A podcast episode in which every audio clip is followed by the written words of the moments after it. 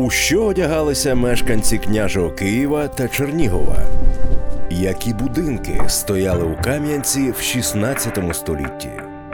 Чим торгували у ранньомодерному Львові? Які укріплення захищали гетьманський Батурин? Це та багато іншого у проєкті локальної історії Лайфстайл Давні міста. Цикл перший Княжий Київ. І всіма ними володів Рюрик, і було у нього двоє мужів не його племені, але бояре, Аскольд і Дір. І відпросилися вони до Цареграда з родом своїм, і пішли по Дніпру. І, йдучи мимо, здріли на горі городок, і запитали, кажучи Чий це город? І відповіли вони Було три брати Кий, Щек, Хорив. І поставили вони город цей і згинули. А ми, роду їхнього, сидимо тут і платимо данину козарам. І осталися Аскольд Дір в городі цьому. Добрий день усім. Це лайфстайл Давні міста. Цикл перший. Княжий Київ з Сергієм Тараненко, завідувачем відділу археології Національного заповідника Києво-Печерська Лавра. До часів легендарних Аскольда та Діра ми навряд чи дійдемо. А от якими були будинки простих киян в 12-13 столітті і трошки раніше, обов'язково поговоримо.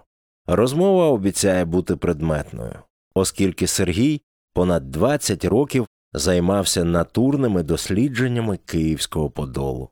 У цьому випуску будинки, вулиці, площі, планування Києва та Подолу часів Великих князів, те, що оточувало простих киян, по чому вони ходили, що бачили їхні очі. Кияни знають, що споконвіку Київ поділявся на верхнє і нижнє місто, де жили прості кияни, і звідки, власне, починався княжий Київ. Давайте так, а що ви маєте на увазі, що таке місто? Якщо по великому рахунку, там, де жили люди, да, тобто масова забудова, це звичайно поділ. Однозначно, це поділ, не викликає сумнів. А на 15 століття і 16 відомі документи, де написано Києво-Поділ, тобто е, магістрат був на Подолі, тобто все життя міста як такого було на Подолі. Ось тому, якщо ми кажемо місто, по великому рахунку це поділ. Але але ж наш вважаємо нобілітет, вони десь жили, щось робили.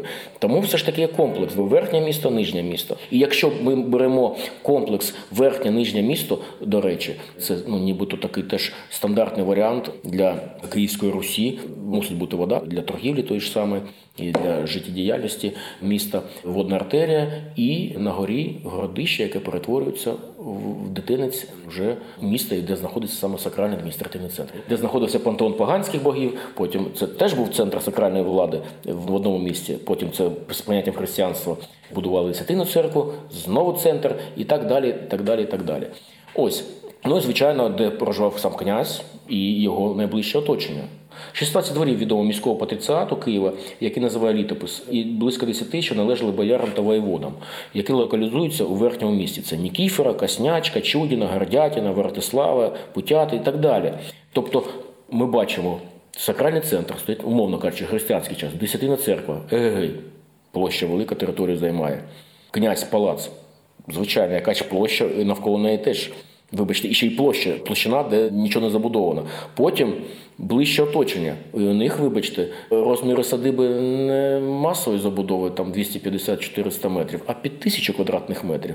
І тоді виходить, а де ж в тому верхньому місті місто для масової забудови, для простих людей? Та виходить, що і нема. Саме поняття масова забудова для верхнього Києва воно відсутнє. Просто відсутнє князівські, боярські чи монастирські Великі садиби, де люди прості жили, хтось мусив їх обслуговувати, хтось мусив за ними доглядати, навіть були свої майстерні, монастирі без господарства не бувають. То а де ж людям простим жити? Та ніде. На Подолі. Тому оце я довго розказував про те, що місто це поділ. В древности, в дотатарский период истории Киева, Киево-Подол населен был преимущественно торговым и промышленным людом и застроен деревянными зданиями.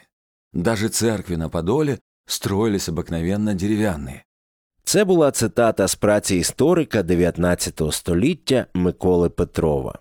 Чи є підстави в цьому сумніватися? Чи справді основним матеріалом для будівництва у княжому Києві був ліс, дерево? Звісно, багато слухачів бачили і численні графічні реконструкції, і макети княжого Києва, де він зображається зрубним, дерев'яним. Але чи повністю підтверджують це археологічні дослідження останніх років? Розповідає співавтор циклу, автор монографії Планувальна структура давньоруського подолу Києва, формування та розвиток Сергій Тараненко. Отже, будинок рядового киянина княжої доби. Розпочнемо із матеріалу. Чи справді будинки киян були повністю дерев'яними? Матеріал сосна місцями дуб. Фундаментна група могла робитись. Якщо зруб наземний, наприклад, перший вінець і другий вінець дубу, а далі йшли сосни. Тому що те, що е, могло, скажімо, піддавати зміїнню більше, тому що все ж таки водоносних шарів було в той час ближче набагато, ніж зараз. Плюс підтоплюваність 100% було раз на кілька років затоплювалося однозначно. Про це каже археологічні дані, тому що ми фіксуємо в стратиграфічному розрізі шари алювіальні, тобто і делювії, і алюві, алювіальні шари це те, що наноситься з ріки, тобто сліди від повені. А оскільки він стоїть під горою поділ, делювіальне це те, що з гір зноситься. Тобто водичка тече, вибачте, вона з себе несе там той самий там і бруд, і сміття якесь, і плюс ґрунт з самих гір, цих холмів, гір можна назвати, ну, у нас називають горами, хай будуть гори. Ось. І ми бачимо при фіксації оці алювіально-довіріальні прошарочки. І є у нас дендрохологічна шкала, яка, скажімо, зараз ще відточується, що Михайло Сагайдак зробив сенсаційні, скажімо, дослідження навіть з датами конкретними. Зараз це підеться критики місцями. Ну, скажімо, іншого нема, іншого нема. Але я знаю, що робота зараз е, Северин Сагайдак працює над цим. Тобто син перейняв від батька науку, і ми сподіваємося, що у нас буде своя дендрохологічна шкала. Це справа непроста, але вона так дає таку точність, що може позаздрити всі інші, скажімо, методи хронології фіксації. Андрій же, побувши в Римі, пішов у Синопію. Поляни жили осібно і володіли родами своїми. І до цих братів, отже, були поляни. І жили кожен з родом своїм на своїх місцях, і володів кожен родом своїм. І були три брати одному ім'я Кий, а другому Щек, а третьому Хорив, і сестра їхня Либідь. І сидів Кий на горі, де нині узвіз Боричів. А Щек сидів на горі, що й нині зоветься Щекавиця. А Хорив на третій горі. Від нього ж прозвалися Хоривиця. І в ім'я брата свого старшого заклали городок, і назвали його Київ. І був коло города ліс, і бір великий, і були вони мисливці на звірів, і тямущі та мудрі були, і називалися поляни. І від них же поляни кияни і до сьогодні. Отже, дерев'яні будинки киян були сосновими, у нижній частині кілька вінниць могли бути дубовими. Іншого матеріалу не було. В 12-13 столітті кияни навіть відчували брак дерева і змушені були робити свої паркани дещо скромнішими. Така кількість дерева дозволяє археологам розробити чітку дендрохронологічну шкалу, адже на Подолі досліджено понад 400 давньоруських садиб, а в складі кожної садиби було по кілька приміщень. Що ж це за приміщення такі? Давньоруські малі архітектурні форми, не знесені свого часу Ярославом Мудрим, які сліди давніх будівель залишаються в ґрунті, як глибоко вони залягають, як археологи розрізняють та класифікують ці споруди, розповість головний експерт сьогоднішнього випуску Сергій Тараненко. Якщо так грубо казати, розділяється на наземні та з заглибленням. Наземне це і є наземне, тобто стоїть на землі без заглиблення, але як я казав, все одно один або два вінця, тобто до 40 сантиметрів, може бути заглиблення в землю, бо це є фундаментна група, він не може просто так стояти, ти скажеш, просто на землі. Це зрозуміло. Ті, що з заглибленням, ну це тут АТАС. Е, на момент, е, коли я займався дисертацією та от підготував свою монографію, я нарахував щонайменше чотири визначення об'єктів, тобто споруд з умовно кажучи, з заглибленням. Тобто, по-перше, це є споруда з заглибленням. Ура! Потім споруда з підклітом. Друге банальна напівземлянка. Це три. Потім щось уже підкліти, підкліт, підкліт, часто підкліт, і підкліт там господарський, підкліт виробничої майстерні. Тобто Купа-купа всього. От вона зразу воно різала вуха, що я навіть ще в 2003 році написав тези, такі виступав на конференції про уніфікацію. Але е, давайте відмовимося від терміну півземлянка. Він ріже слух. Напівземлянка це у нас те, що знаєте, в билинах якихось там це якесь таке чмошне, якесь, що живе на підлозі, у нього дах на рівні, там, скажімо, очей, воно там дивиться по чорному. Тобто уявлення, скажімо, не фахівця, це щось таке смердюче, негарне, негігієнічне, і це наш Київ і Поділ. Який Поділ, куди там посли древлянські вже в 10-му році там в порт приходили, а там напівземлянки такі криви виходять, всі такі шатаються, такі а, е, ну давайте відмовлятися. А чому напівземлянка? Тому що заглиблена в землю. Так чекайте, давайте розбиратися. Виявляється, я зайнявся цією тематикою, що Галіна Карзухіна, ще розбираючи щоденники Каргера, писала, що давайте якось може многоетажні писати. Ну, оскільки, наприклад, є приклади, їх небагато, що пічка, тобто отоплююча споруда, є внизу в підкліті чи напівземля, а потім ми фіксуємо те, що впало згори.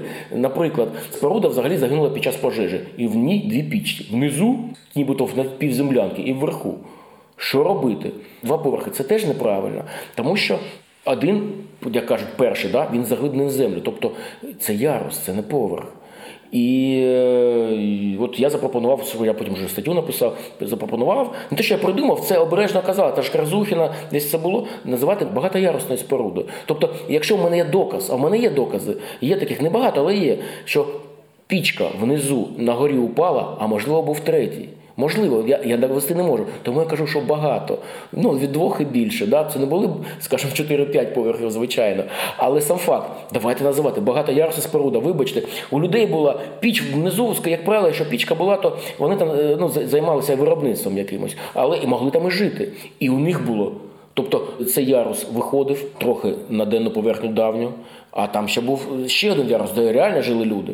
І вибачте, я оце 300 споруд я з 84-го року провів аналіз, то виявляється, вони піддаються класифікації, що чітко там є 0,4 метра, там є 0,8 метра, ну півтора за їх приналежністю господарською. От півтора метра там в основному були ці або жилей, або е, виробничі. 0,8, так, це було господарське, тобто там зберігали якийсь там крам, я не знаю, ландухи могли стати, але це ярус. Да? Тобто вони там може не жили, але все ж це ярус, який під господарські цілі був влаштований. І таких, щоб ви знали, багатоярусних споруд не менше 30% в середньому, тобто кожна третя досліджених. А що це? Я вам скажу так: на садибі близько трьох і було. Тобто одне житло і в середньому дві господарські споруди. Тобто житла, як правило, вони були от компактненько, компактненько, в кілька ярусів. Ось. Ну не напівземлянка, це точно. Не треба ображати наших пращурів. Отримані археологічні дані дозволили П. Толочку виділити на Подолі два типи садиб невеликі площею 250-350 квадратних метрів, що належали нижнім верствам давньокиївського населення, і середні площею 600-700 квадратних метрів, де, за даними розкопок на Червоній площі, проживали представники копецького стану. Садиб площею 1000 квадратних метрів та більших на Подолі не виявлено. Але це не означає, що вони не існували. Двори Рацлавль і Ліхачев, що згадуються в літопису, звичайно ж, були великими феодальними садибами, де, крім господарів, проживала челядь та ремісники. Про київські садиби княжої доби вислухали цитату з дисертації Сергія Тараненка, співавтора циклу Лайфстайл, давні міста і головного спікера сьогоднішнього випуску, який присвячений простому питанню де жили кияни у 10-13 столітті. У відповіді на попереднє запитання Сергій акцентував увагу на важливому моменті ніяких злиденних напівземлянок. У давньому Києві житлові будинки мали по кілька поверхів, і у кожному стояла піч. Це були справжні luxury апартаменти, як на той час. Звісно, не такі, як нові райони на південній борщагівці, але цілком як на той час. А як виглядав будинок давнього киянина зовні та зсередини?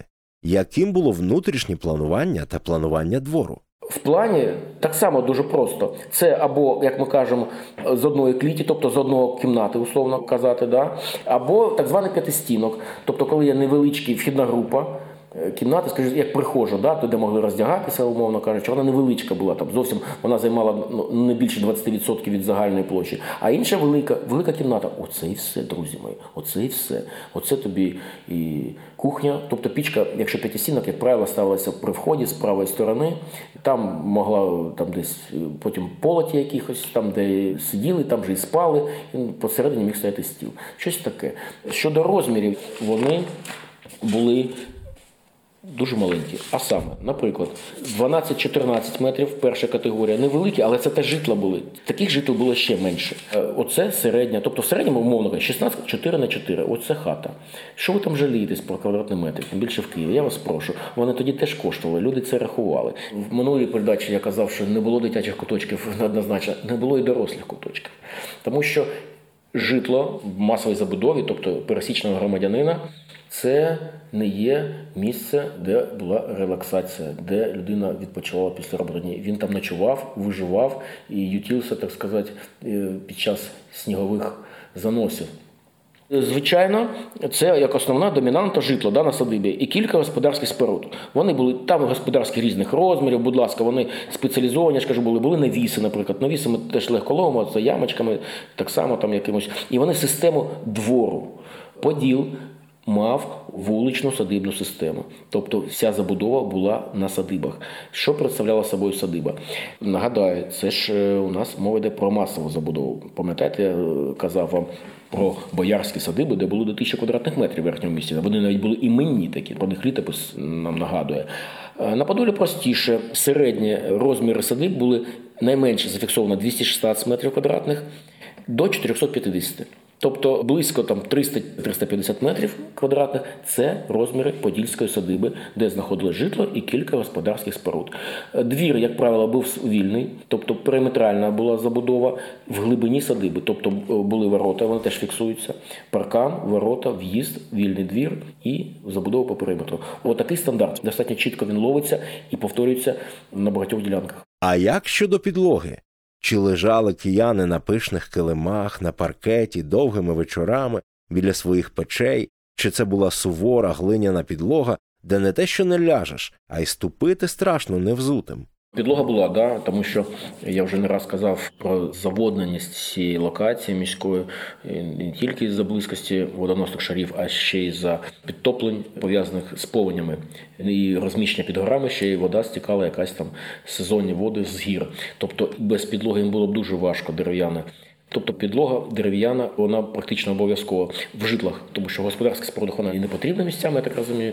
Вона просто не завжди, скажімо, ловиться. Тим більше, ви знаєте, залежно від е, глибини розміщення сучасної глибини, оскільки дерево зберігається по-іншому. Ну, інколи ми бачимо відбитки якихось дошечок чи врізки. Тобто підлогу ми не бачимо, але бачимо, що вона, скажімо так, проєктувалася що не мусила там бути. І ну, це дозволяє нам казати про те, що в основному була дерев'яна підлога. Добре. А що стояло на цій підлозі? Якісь лави, ослони, скрині. Кажуть, що скриня це найдавніші меблі на планеті. На них спали, з них їли, їх передавали у спадок. Шикарні скрині відомі у гробницях єгипетських фараонів, а наймолодших їх нащадків ще можна побачити у багатьох українських селах. А що з київськими меблями? Зараз дізнаємось.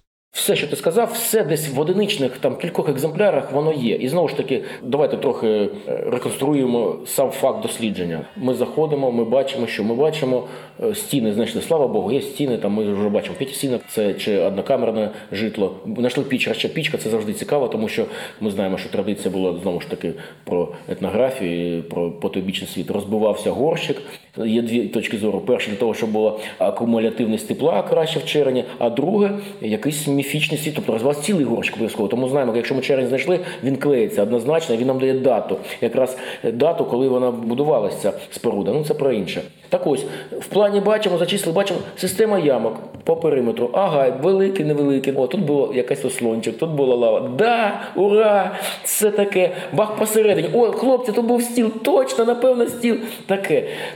Е, Тому от десь так, це в основному. І там, де вдається з гарною збережністю дерева на Подолі або в інших містах Київської Русі, де вологість ґрунту була підвищена і дерево краще зберігалось. Ну от на, півночі, наприклад, той же Новгород, де ми знаємо там 28 рівнів мостових е, тільки княжої доби. Ось і також матеріал дерев'яний він зберігається краще. Тому фіксація, наприклад, якихось там сундуків, там я не знаю, вона є, і реконструкції їх. Тому ну, дивіться, дерево не збереглося, але лежать паралельно два замочка, чи якийсь там оклад якоїсь то стяжки, якісь металеві, що воно стягувало дерев'яний цей каркас.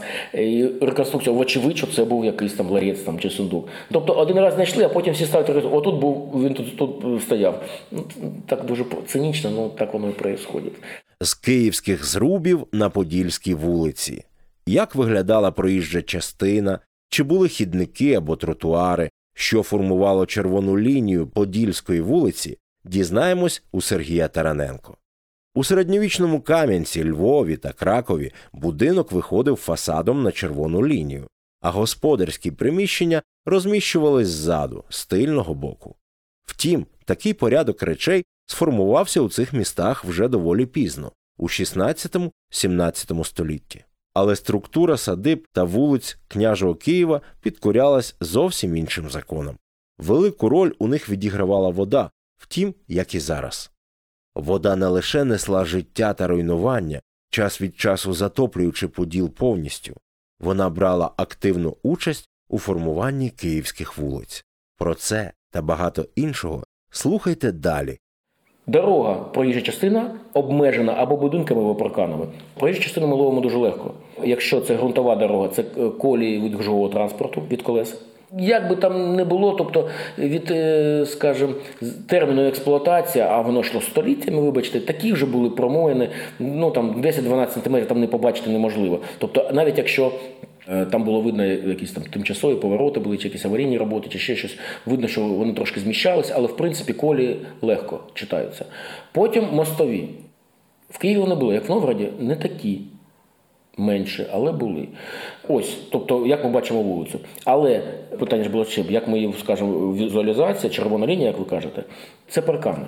Була така удача, тобі Паша відомо, напевно, і слухачам, хто цікавиться, не просто так історія, відомо так званий Радзвіловський літопис, який має собі мініатюри, близько 600 мініатюр. Там і зображено на мініатюрах, в тому числі і садиби з парканами. Тобто це штакетіна така, тобто дошка, да? і загостренний, як спис, кінець. Спаська 35, розкопки. Е, Вони зафіксували штакетіну такою. Це е, такий огонь, і вона один в один, як в Радзвіловському літопису. Отакий один випадок на Подолі, але чітко, ребята, от оце для реконструкції, коли зобразальне джерело в писенному знаходиться одне в одному, а третє ти що даєш археологічне джерело, і воно співпадає. Це огонь. Так це так приємно, клас. Так ось паркани були. У них теж є своя класифікація, типологія, різний матеріал, різні конструкції. Але в середньому це воно е, в котловані було там до пів метра, ну різні там глибини. Є такі, що вбивалися, є що закопувалися, але трачало над землею близько до метра сімдесят. Тобто, я так розумію, середній зріст був метр шістдесят п'ять. Тобто людина, яка йшла, не бачила середнє. Треба було підстрибнути трошки. А щоб гад не ліз, воно ще гостре. Там, ну, наприклад, принаймні як спис. Ось. Тобто червона лінія паркани, вулиці або ґрунтові, мостові.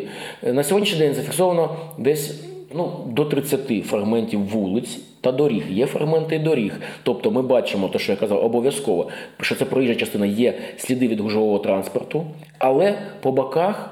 Нема ні забудови, ні парканів. Чому ці фрагменти зафіксовані на периферії подолу, тобто, можливо, пов'язані або з ремонтними роботами якимось, або біля порту якісь, тобто грузи якісь вивозили. Але оце дорога, проїжджа частина. Вулиця все це е, планувальна структура, стабільна.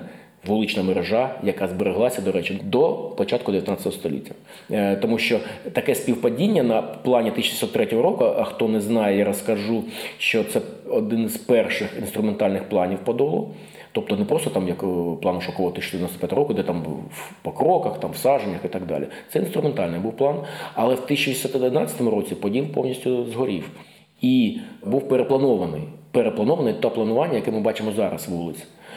А цей план 1603 року він з такими якимись вітієватими вуличками, якимись провуличками. Якось він такий нерівний. Але виявляється такий рідний, тому що коли ще фіксували в 70-х роках, там Володимир Зоценко, то що Петро Толочко, що деякі відрізки вулиць, які вони фіксували, вони дуже співпадали практично або один в один, або напрямком, або поруч з вуличною мережою 1003 року. Це от якби вони такі посили давали, тобто дали мені напрямок своїми дослідженнями. І я вже провів повністю, коли мене більше я сам їх дослідив, я не знаю, не менше п'яти вулиць. І є статистика, що 75% зафіксованих проїжджих частин вулиці доріг співпадають з планом 1603 року. Може один в один. Поруч там буває там розбіжність там 2-4 метри, більше трошки. Але як вони повертають напрямок і все. Тобто вулична мережа зберігається, вона була такою сталою. Отак з 9-го почали і до 19-го. Тисячу років була та ж сама. Оце є місто. Оце є місто, де постійно не міняється нічого, а є константи. Вулиці, садиби, площі. На Київській площі княжого Києва ми з Сергієм Тараненко потрапимо у наступних випусках. А зараз те, що я запам'ятав з його розповіді. Житла киян були дерев'яними і мали кілька поверхів. Інтер'єр був скромним стіл, лави, піч, можливо, якісь скрині. Підлога була глинобитною або дерев'яною. Житлові будинки стояли в глибині двору. Площа всередині залишалась незабудованою. По периметру внутрішнього двору стояли різні господарські приміщення. Усі садиби були обнесені парканами. Спочатку їх робили з напівколод, а потім, коли дерева поменшало, із дощок. Планування вулиць давнього подолу залежало від струмків, притоків Дніпра і від системи водовідведення. Тобто вулиці давнього Києва формувала вода. Про воду української столиці у 10-13 столітті Сергій Тараненко розповість у наступних випусках. А я нагадаю, що давньоруське планування подолу зберігалось досить довгий час до пожежі 1811 року, коли вулична мережа була перепланована. Пожежа на Подолі в липні 1811 року знищила понад дві тисячі будинків, 12 церков, три монастирі. В пожежі вистояли лише поодинокі споруди. Наприклад, так званий будинок Петра І, так званий будинок Мазепи, перший поверх контрактового будинку та окремі церкви. Після пожежі 1811 року Поділ було відбудовано за проектом київського архітектора Андрія Меленського. Згідно з цим, планування району не було традиційних для того часу строгих геометричних форм, було прокладено рівні широкі вулиці, що ділили територію на прямокутні квартали. Таким чином з'явилася мережа вулиць, які ми звикли бачити сьогодні. Від древнього до пожежного планування району збереглися лише вулиці Покровська та Притисько Микільська. Цей випуск для вас готували автор та ведучий Павло Нечитайло, співавтор та головний експерт Сергій Тараненко, диктор Роман Кріль і найкращий український історичний портал Локальна історія. До нових зустрічей. У що одягалися мешканці княжого Києва та Чернігова? Які будинки стояли у Кам'янці в 16 столітті? Чим торгували у ранньомодерному Львові? Які укріплення захищали гетьманський Батурин? Це та багато іншого у проєкті локальної історії Лайфстайл Давні міста. Цикл перший Княжий Київ.